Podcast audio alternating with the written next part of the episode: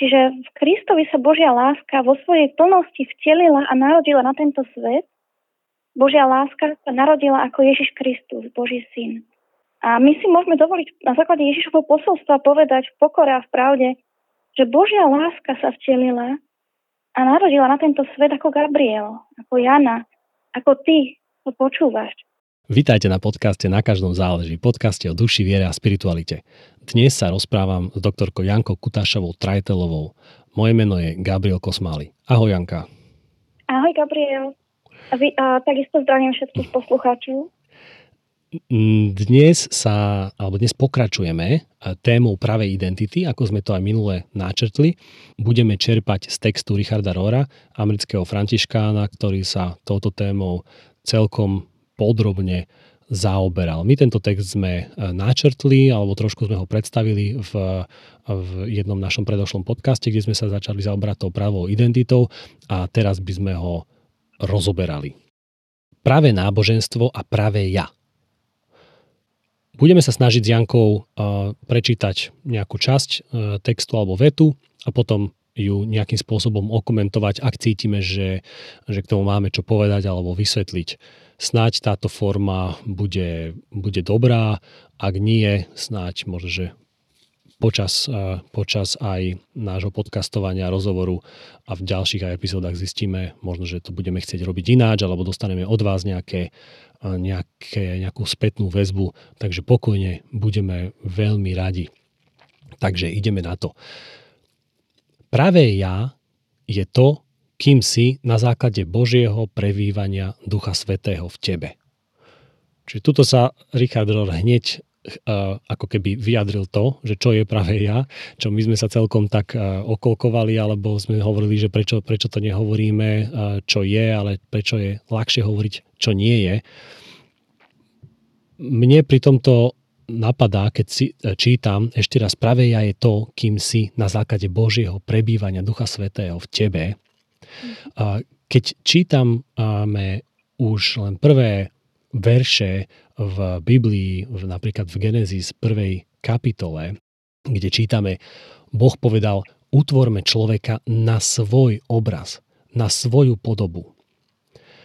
A takisto ďalej v druhej kapitole 7. verši v Genesis čítame Vtedy hospodín Boh stvárnil človeka prach zo zeme a vdýchol mu do nozdier dých života. Tak sa stal človek živou bytosťou.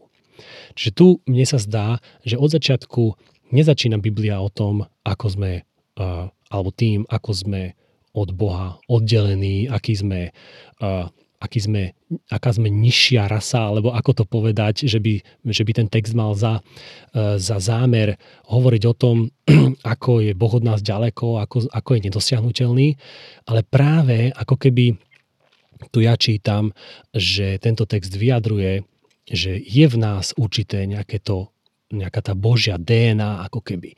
Ako sa hovorí ten obraz Boží, to imago Dei. Čiže tento text mhm. jasne hovorí, mne sa zdá v Biblii, tieto verši, čo som aj prečítal, že my sme utvorení na Boží obraz. Že Boh stvoril niečo, niekoho, že človeka, vo všeobecnosti hovorím, kto má odzrkadlovať jeho podobu. Kto má niesť ako keby jeho pečať, jeho DNA, čo je pre mňa úžasné. A ten druhý text, alebo druhý veršík, kde e, čítame, že sme boli stvorení, alebo človek z prachu zeme, a tým sme sa stali živou bytosťou, že do nás vdýchol Boh, do našich nozier, dých života. A to je tiež úžasné v tom zmysle, že keď si považujeme, že biblická antropológia teda, teda nám hovorí, že človek je z biologického materiálu, z vecí, ktoré sú tuto na Zemi, chemické prvky a všetko možné, ale tým, čím sme živí, je Boží dých, tá Božia pneuma, alebo Boží hmm. duch, sa to rôzne prekladá aj v Biblii, tým sme živá bytosť. Čiže je v nás niečo to ľudské, to, to pozemské, respektíve nie ľudské, nie, niečo pozemské, materiálne, čo zase tu nie je nejako negatívne komentované, ale najmä tým sme živí, že je v nás Boží dých. A to, je, to mne vyjadruje to, že čím sme na základe prebývania Ducha Svetého v nás čo Boh stvoril, považoval za dobré. Mm, áno. Vrátanie tej materiálnej stránky. Celá Božia, celá ľudská bytosť, nefeš chaja, čiže to, čo nám, čo, čo, živá bytosť je vlastne dobrým Božím dielom, ktorý, ktoré v sebe nesie samotného tvorcu. Takže to je veľmi, to sú veľmi silné biblické motívy, ktoré si priniesol. A, a naozaj to nie sú len, aj to, čo si teraz hovoril, to nie sú len um, známe vety z Biblie, ktoré poznáme, tak uh, v podstate od mala s nimi sme vyrástli. Aj to, čo hovorí Richard Rohr, a že to naše pravé ja, kým sme, uh, je tým, čím sme na základe Božieho prebývania Ducha Svetého v nás. To je skúsenosť, ktorú duchovní ľudia majú, ktorú ľudia opisujú. A naozaj minule si hovoril, že aj skúsenosti je pre nás jednoduchšie hovoriť o tom, čo nie je naše pravé ja, keď sa tomu začneme trošičku učiť a rozlišovať. No postupne s týmto demaskovaním a s opušť, opúšťaním nášho nepravého ja, týchto, sme sa bavili o tých našich rôznych iluzórnych sebaobrazoch, sa nám bude vo vnútri podľa mystikov ticho a pokojne odkrývať aj význam toho, čo je naše pravé ja. A to poznanie pravého ja nemá byť len informáciou. Hoci tou informáciou začíname, keď si čítame písmo alebo keď čítame mystikov. A Máme informáciu, začíname ňou, aj teraz o tom hovoríme, ale aby informácia prešla v transformáciu, tú bytostnú premenu, o ktorú ide, uh, preto sa vždy v spiritualite kladie dôraz na slovo osobná skúsenosť. A k tejto skúsenosti po, pozýva, pozýva vlastne Biblia, pozýva uh, mystika, spiritualita aj nás, aj poslucháčov. A samozrejme každý z nás k tejto skúsenosti dospieva postupne svoj čas. Mystici hovoria o našom pravom ja najčastejšie, lebo majú s tým najviac skúseností. Oproti nám sú teda skúsenejší, takže tiež by som ešte možno doplnila, že pre náboženstvo mm, sú spiritualita a mystika práve zdrojom skúsenostného poznania. A náboženstvo potrebuje skúsenosť. Bez nej by náboženstvo vyschlo v nejaký neživý rozumový systém vier. A niekedy sa nám stáva, že mnohé skúsenostné pravdy sú v teológii menej populárne, lebo sú veľmi ťažko uchopiteľné, intelektuálne, doktrinálne uchopiteľné. A preto sa mm, až tak často možno aj v kostoloch nesporazňujú, hoci sú pre náš život a seba pochopenie veľmi dôležité. Teda možno, že Richard Rohr vo svojom kostole o tom hovorí často, to neviem, pravdepodobne hej. Ale takto je to aj so skúsenosťou pravého ja, e, že, že ide o skúsenosť, že Boha máme ako keby osobne spoznať hĺbke nášho srdca, osobne, naživo. A pre, predstavme si, mám taký ešte obraz ma napadá, že predstavme si, že by sa veda, ako napríklad fyzika alebo chémia, otrhla od skúsenosti. A predstavme si, aké svojvoľné nezmysly by fyzici alebo chemici museli písať, vymýšľať si, keby nemohli experimentovať a konfrontovať svoje teórie s realitou. A práve v takomto vzťahu je spiritualita a mystika voči teológii. A jednoducho, ak sa realita alebo skúse, ak realita alebo skúsenosť hovorí čosi iné než teória, tak sa musí pozmeniť teória. Hej. Jednoducho tá realita sa nezmení. Teda ešte to zhrniem. Naše, prvé, naše pravé ja, alebo teda to Božie prebývanie v nás, ako hovorí citát, je realita, ktorú môžeme a máme v sebe spoznávať celkom osobne, na vlastnej skúsenosti. K tomu sme pozvaní a to je vlastne aj naša úloha v tomto živote. Počúvate podcast Na každom záleží. Podcast o duši, viere a spiritualite. Ja som Gabriel Kosmali mladší. Naše podcasty vychádzajú každý druhý piatok na obed. Prihláste sa na ich odber.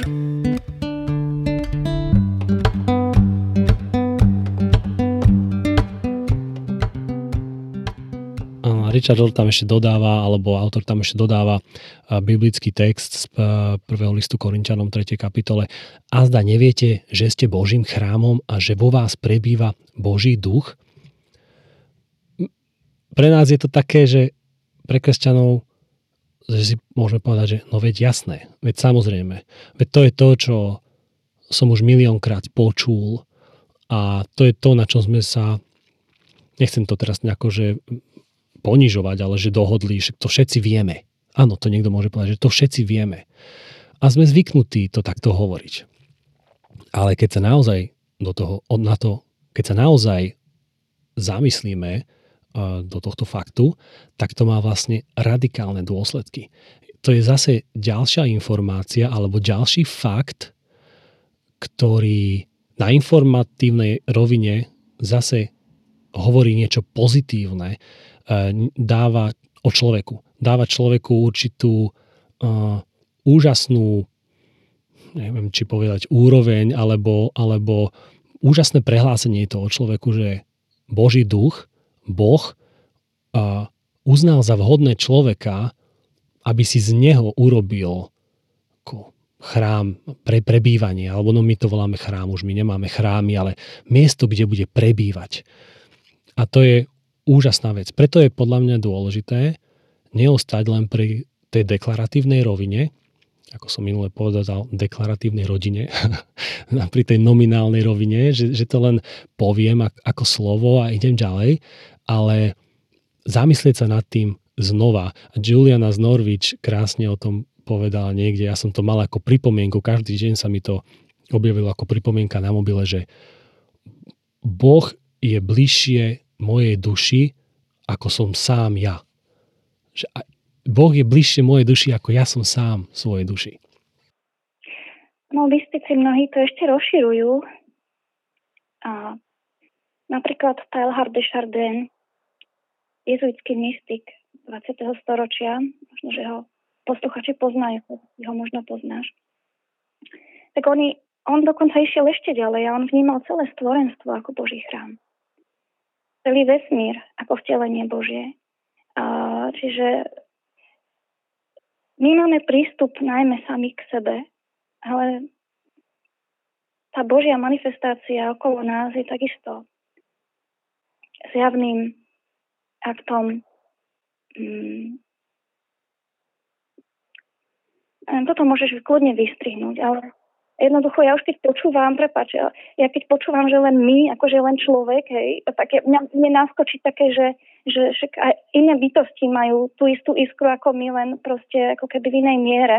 Ale samozrejme, že keď čítam aj v Biblii, keď, no. že, že celé stvorenstvo vzdychá, alebo kážte evanilium, uh, tam tiež neviem, ako je, ale nielen každému človeku, každej no. bytosti, alebo ako to už je napísané. Čiže jasné, poď. Áno, áno.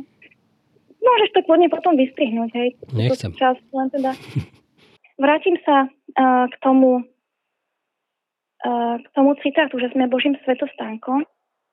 A ja by som tiež ešte uh, aj, aj tu ešte raz teda tak pozvala posluchačov k tomu, aby túto vetu tak osobne si premeditovali, keď budú mať čas.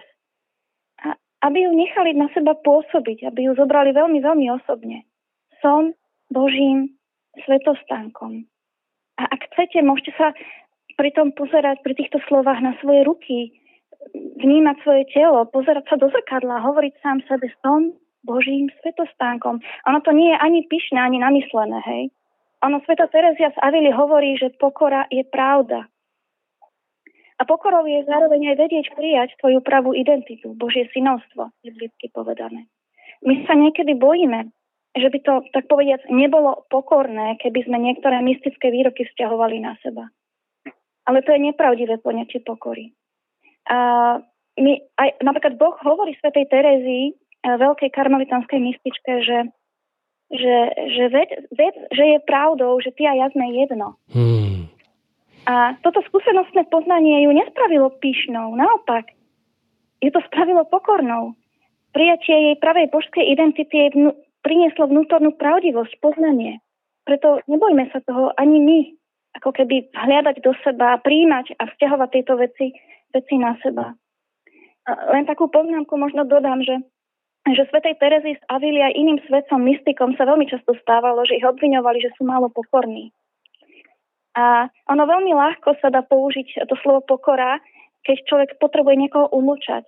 A nejak sú takí ľudia, čo sú odvážnejší alebo majú odvážnejší postoj a A mnohokrát, keď ich obviníte, že nie sú dostatočne pokorní, tak uh, na to sa nedá nič povedať v skutočnosti. Lebo preto... nemôžeš povedať, že som, nie, ja som pokorný. Hej, hej, hej, hej.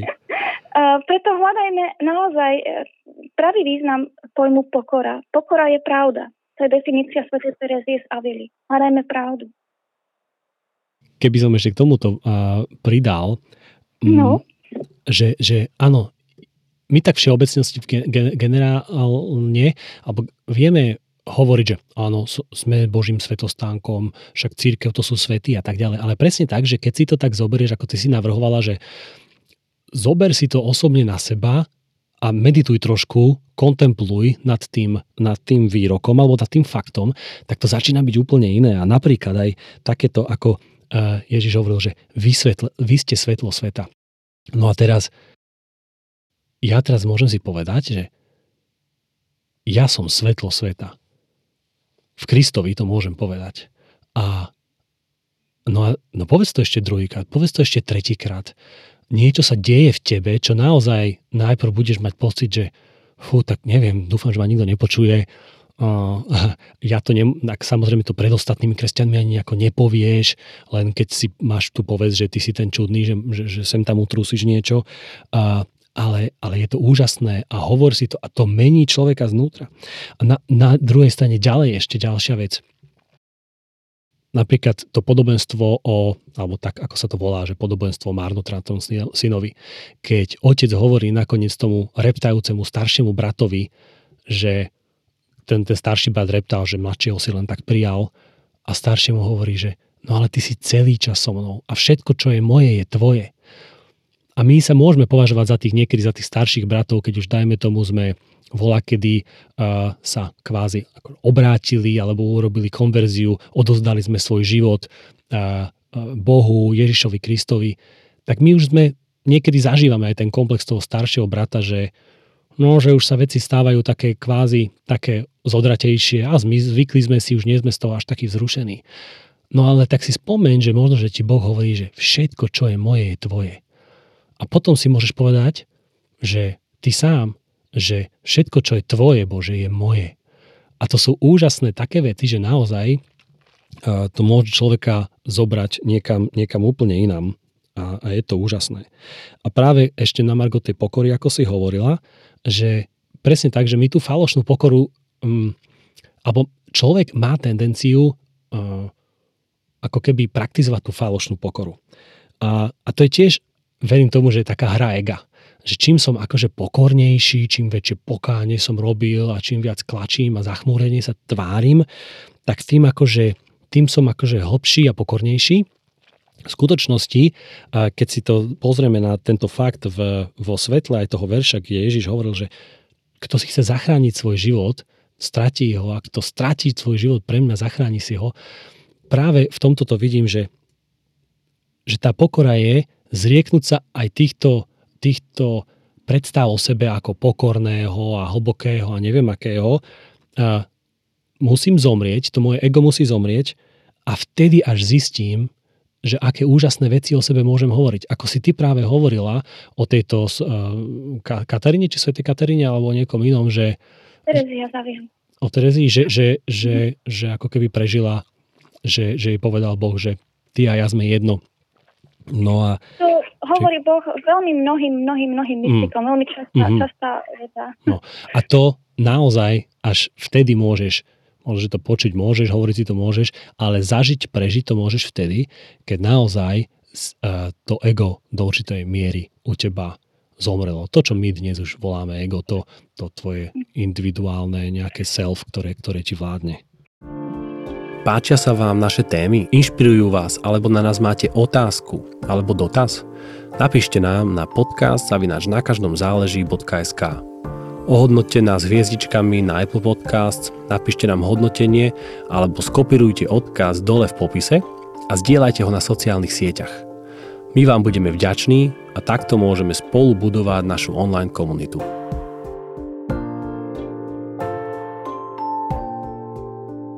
Čo sa odohralo v Kristovi, v Božom pomazanom, je zjavením toho, čo sa rovnako odohráva aj v nás všetkých.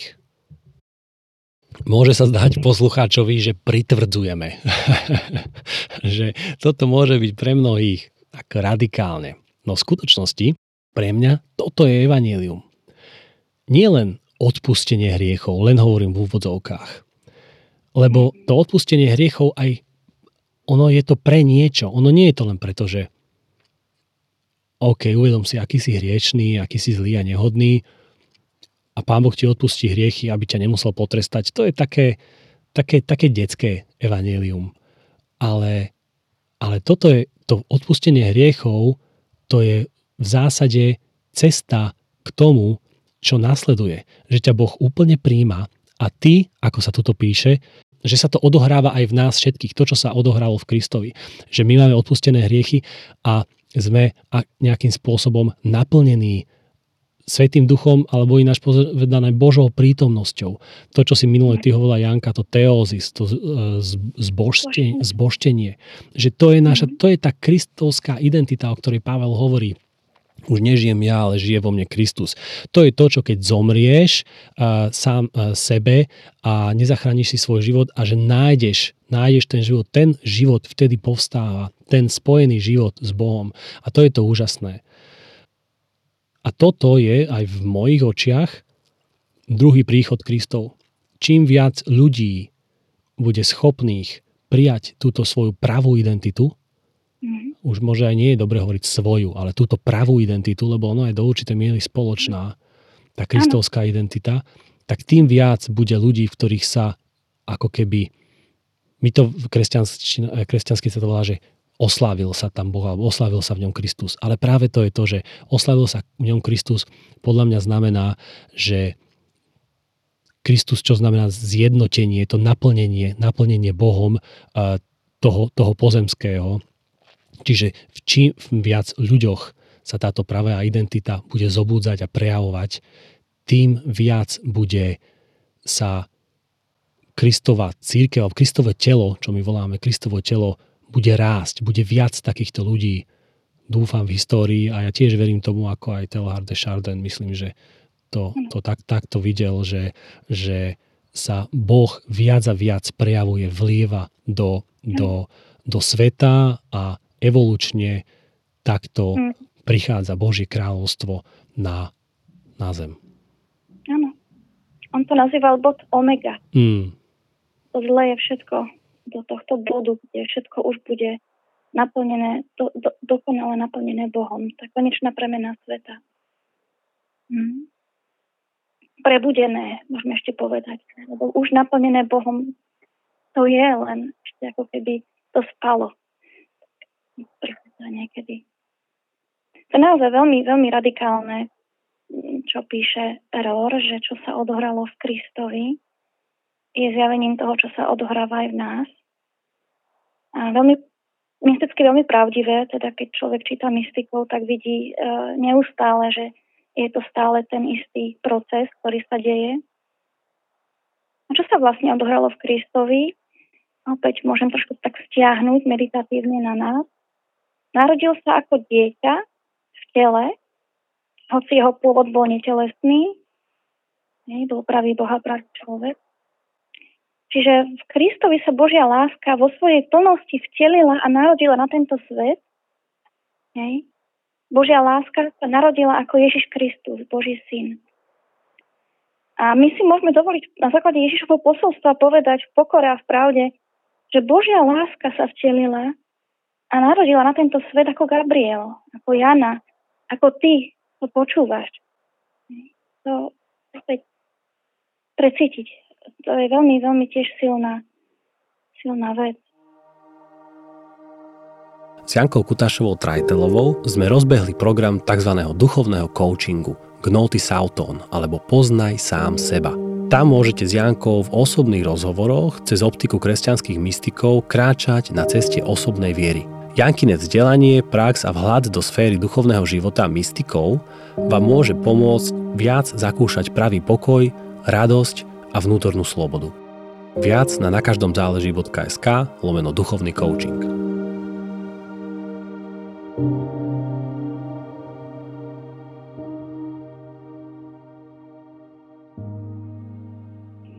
Tak um, prejdeme ďalej na ďalšiu vetu.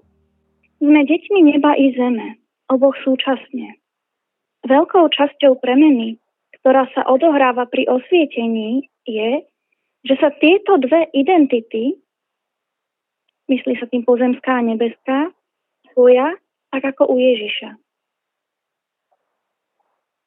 Veď práve to zboštenie alebo to spojenie tejto identity zabezpečí alebo nejakým spôsobom. No, vyplý, z tohto vyplýva práve to, že môžu byť ľudia svetlom sveta, lebo oni nesvietia sami od seba. My svietime tým Božím svetlom, ktoré sa do nás vlieva, keď ho pustíme keď sa práve spoja tieto dve identity, keď práve ožije tá práva identita. Čiže tu nie je o oslavu nejakého individuálneho človeka, nejakého ubermenša, ale ide v zásade o to, že to, prečo sme boli stvorení, čo my voláme, že slávu Božiu, ja si to predstavujem Boha ako a, také metaforu použijem ako slnko, ktoré žiari všade naokolo seba a Niektorí, ktorí sú okolo, môžu odrážať to svetlo, keď sa tak rozhodnú a keď sa správne ako keby natočia. Niektorí nemusia. Tí budú neskôr. Ale čím skôr, tým lepšie, lebo čím skôr chceš byť tým, prečo si bol stvorený, čím skôr naplníš vlastne svoj zámer, svoj zmysel svojho života, tým skôr budeš, áno, budeš šťastnejší, ale to je ešte aj slabé, keď sa povie, že budeš šťastnejší, to mi ešte aj, to strašne málo vyjadruje proti tomu, čo absolútne naplnený, absolútny pokoj, absolútne šťastie, uh, keď sa staneš tým, na čo si. Spojenie neba i zeme, tých oboch súčasne, mne ešte veľmi asociujú aj symboliku kríža. Aj na kríž sa môžeme pozrieť tak trošku inak. A keď si predstavíme horizontálnu a vertikálnu linku spojenú, hej, teda prekríženú v tvare kríža, a to je spojenie, proste mne to vždy nejak tak asociovalo aj spojenie neba a zeme, čiže božského a ľudského, práve symbolika kríža. A môžeme sa na kríž aj takto pozerať, touto optikou. Ako spojenie Nielen, horizontálneho s vertikálnym? Áno, hmm. áno. Kríž ako spojenie neba a zema, zeme. A nemusíme kríž vidieť e, vždy len ako nástroj mučenia, ako utrpenia, ale práve ako, ako symboliku spojenia neba so zemou, Boha a človeka. Stretnutie dvoch dimenzií, ktoré sa nám zdali predtým oddelené, ktoré sa v kríži spojili a zjednotili. A samozrejme, kríž znamenal pre Ježiša aj utrpenie, ale aj podľa mystikov je utrpenie len dočasnou cestou k vnútornej premene práve k tomuto spojeniu neba so zemou. Tejto teózy, za ktorej asi, asi aj ty vravel. A, takže aj takto sa dá pozerať na, na kríž ako na symbol ukončenia tejto oddelenosti práve, hej, rozdelenia neba a zeme tohto zjednotenia. A ešte by som možno sa dotkla aj tých pojmov, ktoré používa Richard Rohr, keď hovorí o premene a tej, uh, alebo teda my hovoríme o premene, áno, veľkou časťou premeny píše, ktorá sa odohráva pri osvietení, je, že sa tieto dve identity pozemská a nebeská spoja, ako u Ježiša, som to ešte raz prečítala. A hovorí o premene a hovorí o osvietení. Ak sa môže týmto dvom pojmom niečo ešte dodala. A Rohr tu hovorí o hlbokej duchovnej premene, ktorú, z ktorej sme sa už teda dotkli, o ktorej stále hovoríme, o ktorej si pred chvíľočkou hovoril. O takej úplnej bytostnej, mystickej premene, mystickej transformácii sa niekedy hovorí odborne, ktorou prechádza na duchovnej ceste každý z nás. A tu na tejto ceste sa objavuje práve naša práva identita. A, čiže to, kam nás vedie celý čas Boží duch, je práve táto premena, práve toto obrátenie, táto esenciálna zmena toho, ako zakúšame samých seba, vnímame samých seba, vnímame Boha realitu. A o tom je celá mystika, celá spiritualita uh, o smrti starého a vzkresení nového človeka, o tejto premene. A teraz, čím, ako ju spoznáme, hej, aké má, čím, čím je charakteristická táto premena? A to je vlastne, to, to tak chcem zosumarizovať to, o čom tu celý čas vlastne hovoríme. Že k čomu, k čomu celý čas spejeme. Táto premena v krátke je teda charakteristická tým, že sa vzdá človek strachu. Strach odpadne, prestane sa báť. Stratí alebo zredukuje sa ego, tie, tie mechanizmy, ktoré sú dysfunkčné v mysli.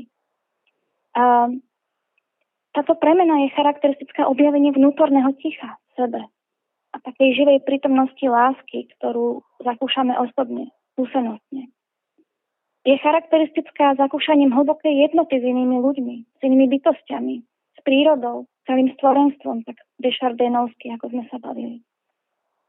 A tiež je charakteristická tým, že vnímame svet a ľudí aj seba,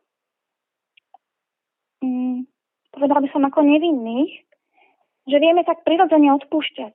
Lebo duchovne premenený človek už ako keby prestával rozumieť slovu nepriateľ alebo boj. To je veľmi na tom zvláštne, že svet sa prestáva duchovne premenenému človeku deliť na dobrých a zlých a je len jeden svet, v ktorom je všetko manifestáciou nekonečnej inteligencie tvorivosti a lásky Božej. A, a, a ľudia, ľudia nie sú ani dobrí a zlí, skôr sú tí, čo už sú na ceste ďalej, sú premenení, alebo tí šťastnejší premenení.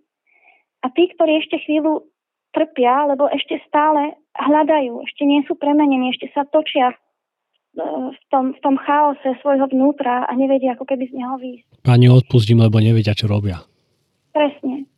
Takže to premenené duchovné vedomie už je tým pohľadom Boha, a ako hovorí majster Eckhart, ktorého jednoducho v sebe necháme byť Bohom. To už je rozvinutie naozaj toho, toho božského princípu ľudskej bytosti. Takže toto je to premenenie, o ktorom celý čas hovoríme a ja som to teraz tak snažila sa tak ako keby zhrnúť tie, tie jednotlivé charakteristiky. A ešte je zaujímavé, že Rohr použil aj slovo osvietenie. A, lebo v kresťanskej tradícii sa toto slovo až tak nepoužíva. On, e, tam myslím, bolo v e, pôvodnom texte bol enlightenment. A, a samozrejme, je, toto slovo je podľa mňa veľmi vhodné. Um, tradícia má slovo obrátenie, pokánie čo sú tiež veľmi krásne slova, ale mnohokrát, uh, aj ty si spomínal, im pripisujeme viac morálne konotácie. Ale toto slovo osvietenie je slovo, ktoré vyjadruje fakt, že zrazu sa v tom, čo sa zdalo strašne temné, neprehľadné, chaotické, nejaké také strašidelné, sa rozsvieti svetlo, svetlo duchovného poznania, duchovnej skúsenosti. A v tomto svetle všetko zrazu dáva dokonalý zmysel. Všetko je jasné, také fundamentálne pozitívne. A teda, čo sa javilo také desivé, stráca svoju desivosť, ako keď, ako keď dieťa vyrastie zo svojich nočných môr a vie sa už potom na nich zasmiať. A práve takto opisujú ľudia skúsenosť osvietenia, tejto duchovnej transformácie. Poctivá viera pripúšťa pochybnosti. Boh, ktorý je láska, sa zažíva v skúsenosti. Miesto formálneho náboženstva nás zaujíma autentické duchovné hľadanie. Ak si myslíte, že by sa tento odkaz mal dostať k väčšiemu publiku, zvážte prosím aj našu finančnú podporu. Viete tak urobiť na nakaždomzáleží.sk a v menu kliknite na Podporte nás. Tým, čo tak robia, veľmi pekne ďakujeme.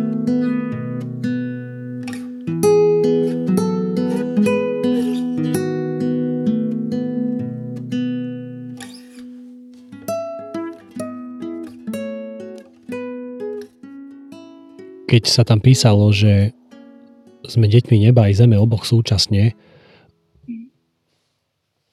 ja vnímam aj takú mm, v mnohých kresťanských smeroch alebo prúdoch aj taký prístup, že no čím skôr to tu zabalíme, čím skôr budem oslobodený od tohto pozemského, od tohto v hovorím, nečistého tela tak a, a pôjdem teda do, do neba, tak tým lepšie. Že, že sme tu len na nejakom takom záchrannom člne a potom čím skôr už sa stane to nejako odpratať.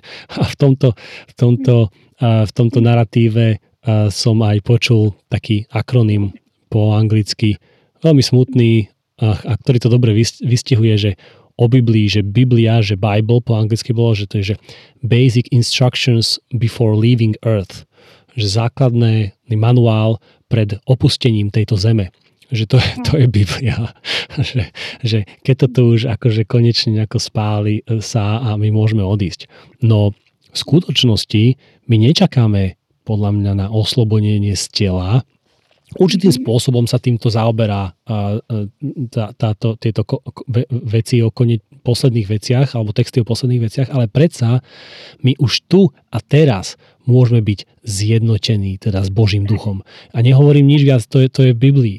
A ako bol Kristus Bohom aj človekom. A ja viem, že to znie trúfalo, ale skúsme oživiť v našich životoch, aj v našich duchovných životoch alebo v našich teológiách Krista aj ako učiteľa. Mm, my sme učení k tomu, že Kristus je spasiteľ, Krista Ježiša uctievame a, a modlíme sa k nemu a on je ten, ktorý, vďaka ktorému a len v ktorom môžeme mm, ako keby de jure mať nejaké synovstvo a zapísaný byť v knihe života, ako sa píše Biblia a podobne. Ale spomeňme si a začneme čítať aj to, čo hovoril Ježiš v tom svetle, a ako keby nás učil, ako dôjsť k tomu stavu, kedy môžem byť, sa stať naozaj tým, kým som, prečo som utvorený, tým, ktorý je svetlo sveta, ktorý odzrkadluje to svetlo, v ktorom je Boží duch. A potom zistíme, že často mnohé verše Biblii, ktoré, ktoré čítame, ktoré Ježiš hovoril alebo údajne hovoril podľa Evanielii, tak sú hlbokým, mystickým učením a, a sú úplne úžasné na tejto ceste. A ešte k tomu spojeniu ľudského a božského, ako sa, pí, ako sa píše, alebo prečítam celú vetu, že spojenie ľudského a božského je tým, čo znamená byť Kristom. No tak tuto to už naozaj teda autor uh, Rohr zhrnul do jednej, jednej vety, ešte raz prečítam, spojenie ľudského a božského je tým, čo znamená byť Kristom.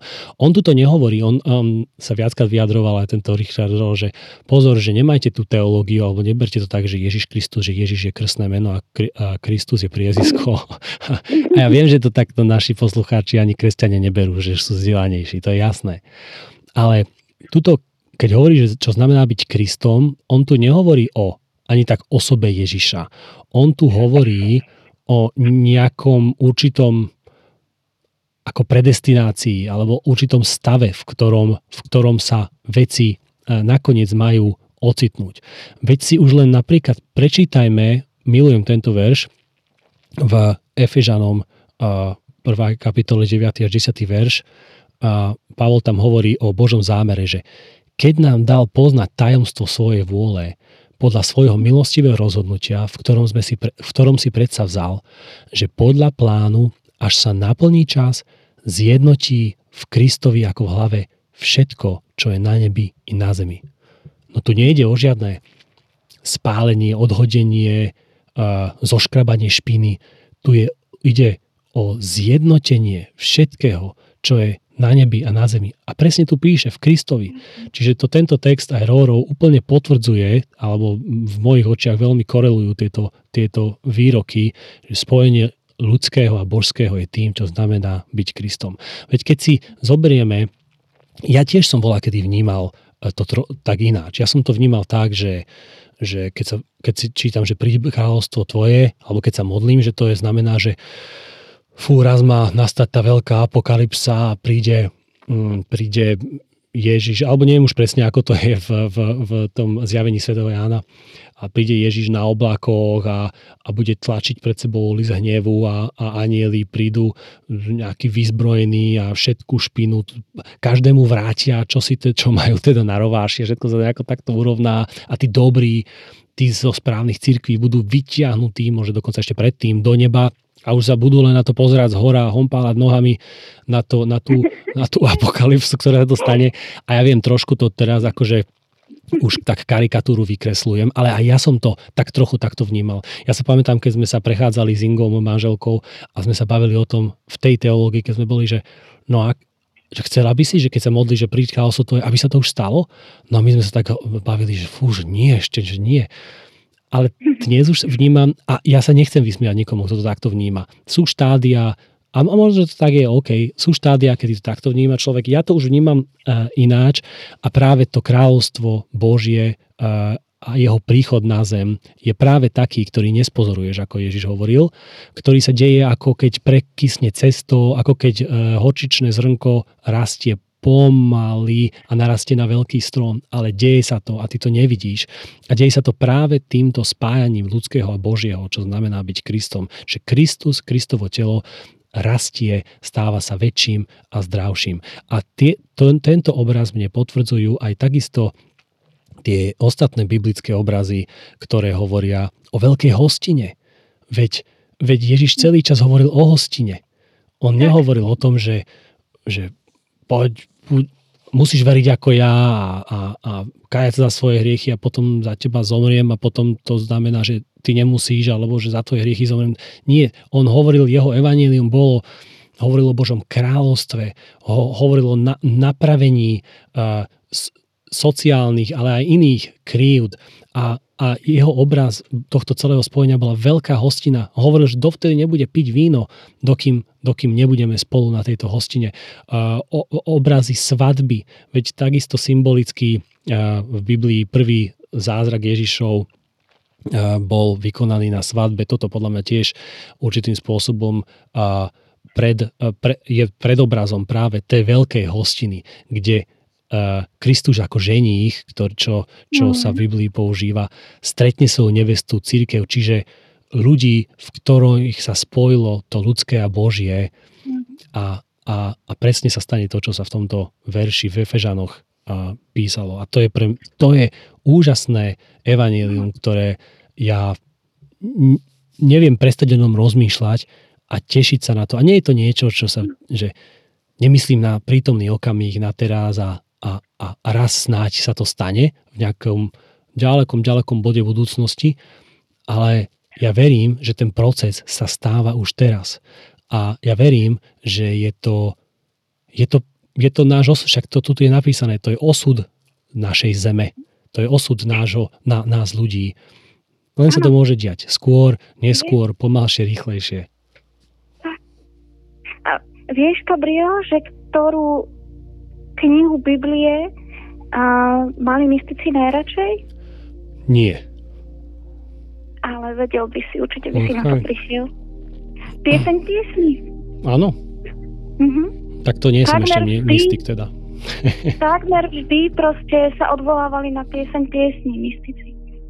Lebo tá symbolika spojenia muža a ženy a manželstva, svadby, ako si spomínal, to je obraz pre nich nebeského kráľovstva. To je obraz uh, toho, čo sa deje pri spojení Boha a človeka.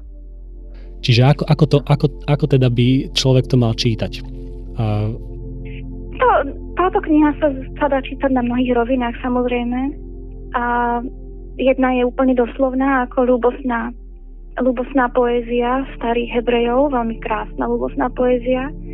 Um, a samozrejme existuje potom metaforická rovina, symbolická rovina tohto čítania, hlboko spirituálna, ktorá sa, ktorá sa veľmi bežne e, zaužívala medzi mystikmi a veľmi bola obľúbená. A dokonca oficiálne sa hovorí o tejto rovine aj e, v teológii, pokiaľ viem, katolícky. A, a to je ženích, ktorý sa spája so svojou nevestou vo veľkej láske, vášni a túžbe. Boh a človek. No. A stvorenstvo, môžeme dodať.